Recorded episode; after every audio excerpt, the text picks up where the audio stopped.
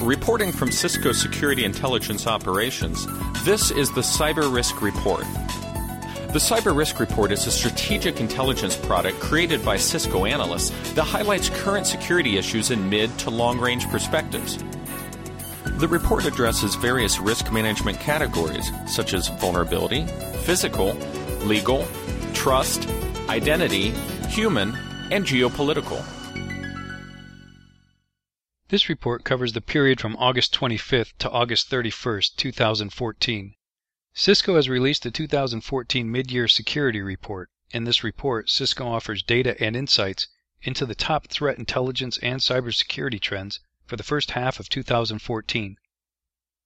Organizations are advised to implement a proactive vulnerability management framework or model to prioritize the updating of software vulnerabilities that are being or likely to be targeted by attackers. Cisco will release the second scheduled Cisco IOS Software Security Advisory bundled publication for 2014 on September 24th. Vulnerability activity for the period remained below previous periods, although the IntelliShield alert metrics for August 2014 show an increased level of activity for the month. IntelliShield published 649 alerts in August, making it the third highest reporting month of the year and a significant increase from the lower activity levels in June and July.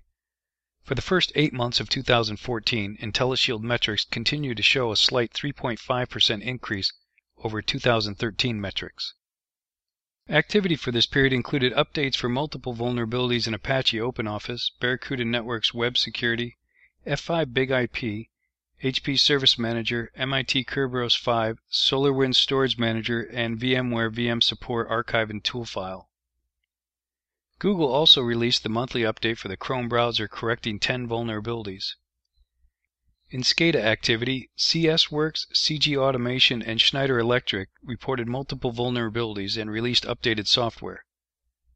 Cisco continues to see the increases in spam and phishing variants reported in the IntelliShield threat outbreak alerts. These alerts are publicly posted on the Cisco security portal, and users are advised to review these alerts to keep up to date with current malicious email threats. IntelliShield published 143 events last week that included 108 new events and 35 updated events. These alerts are available via the IntelliShield Alert Manager service. For more information, visit www.cisco.com slash go slash IntelliShield. In the attacks and compromises risk management category, many online gaming platforms, including Blizzard's Battle.net, NCSoft's Guild Wars 2, Riot Games' League of Legends, Microsoft's Xbox Live, and Sony's PlayStation Network, were targeted with distributed denial of service attacks.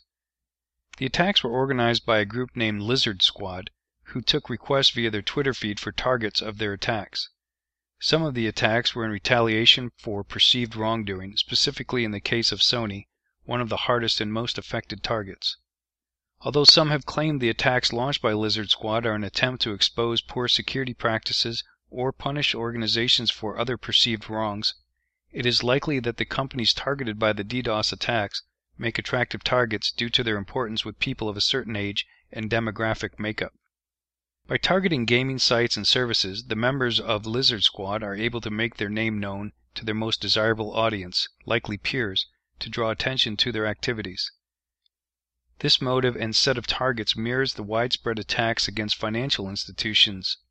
While the FBI seized the lizardsquad.com domain, the organization's Twitter feed continues to operate, allowing communication and continued media exposure.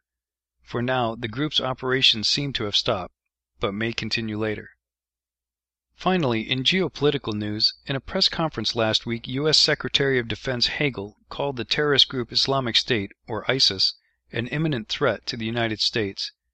His comments followed a string of videos released via the terrorist group's busy social media presence that included the beheading of journalist James Foley, an ISIS flag over the Mosul Dam, the ISIS logo in front of the White House, and footage apparently taken by an ISIS controlled unmanned aerial vehicle.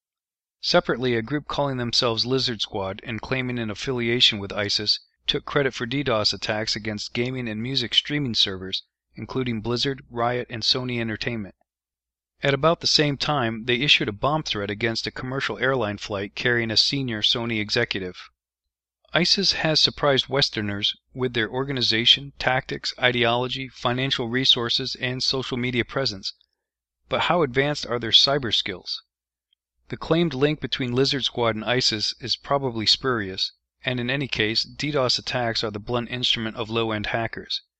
As for their weapons and equipment, some analysts say that the sound of helicopter blades in an aerial video posted online suggests a low cost amateur UAV rather than a sophisticated military plane. Some ISIS online boasting has enabled analysts to identify physical locations or identities.